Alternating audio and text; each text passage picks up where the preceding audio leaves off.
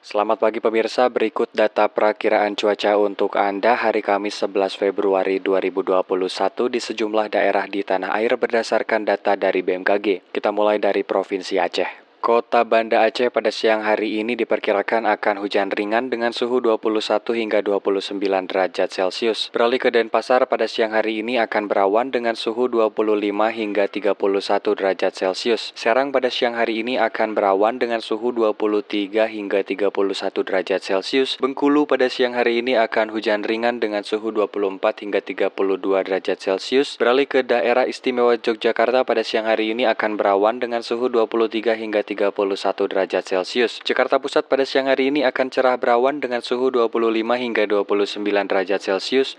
Gorontalo pada siang hari ini akan berawan dengan suhu 23 hingga 33 derajat Celcius. Kota Bandung pada siang hari ini akan hujan sedang dengan suhu 19 hingga 29 derajat Celcius. Semarang pada siang hari ini akan hujan ringan dengan suhu 24 hingga 30 derajat Celcius. Kota Surabaya pada siang hari ini akan hujan ringan dengan suhu 25 hingga 32 derajat Celcius. Pontianak Pada siang hari ini akan cerah berawan dengan suhu 24 hingga 32 derajat Celcius. Palangkaraya pada siang hari ini akan berawan dengan suhu 24 hingga 33 derajat Celcius. Pangkal Pinang pada siang hari ini akan hujan ringan dengan suhu 24 hingga 31 derajat Celcius. Bandar Lampung pada siang hari ini akan hujan petir dengan suhu 22 hingga 28 derajat Celcius.